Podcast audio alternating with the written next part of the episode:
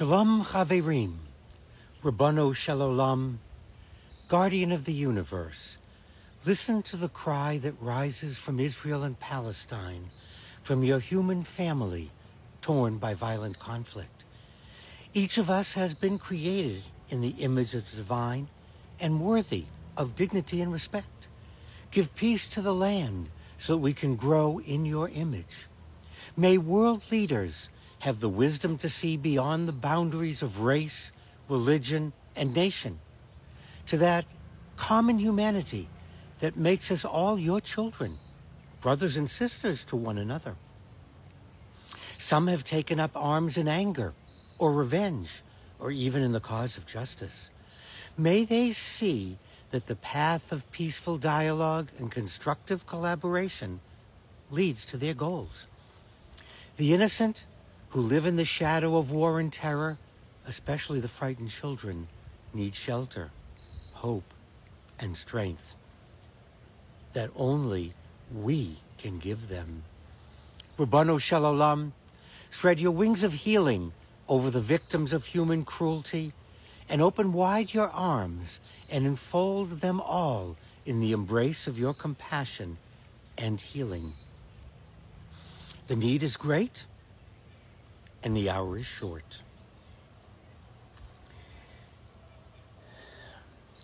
Many of you have heard me say before that the ultimate solution lies in two states, a state of Palestine and a state of Israel, each state recognizing the right of the other one to exist, and neither one lobbing missiles or terrorists or anything else at each other, like the United States and Canada and Mexico.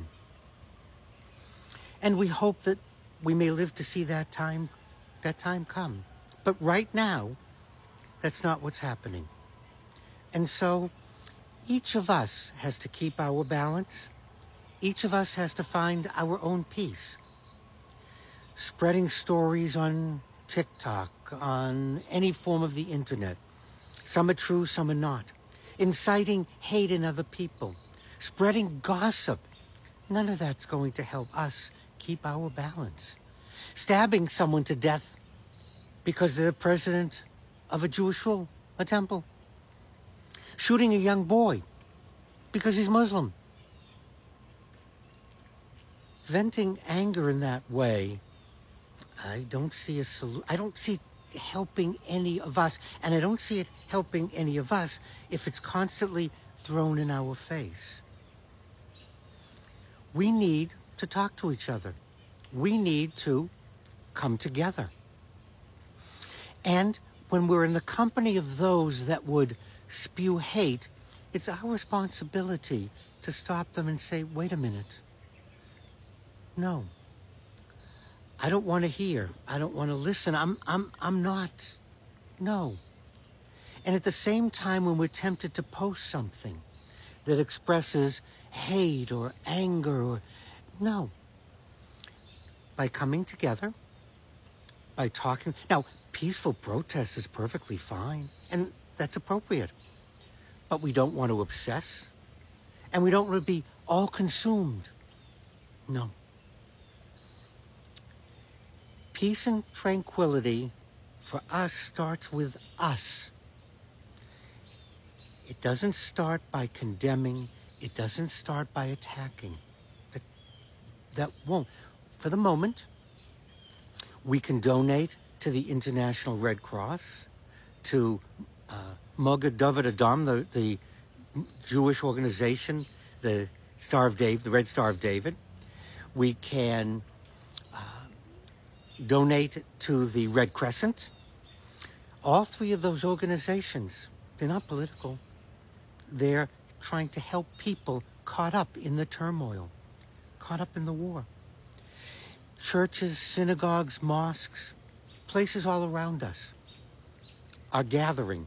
And that's where we want to focus.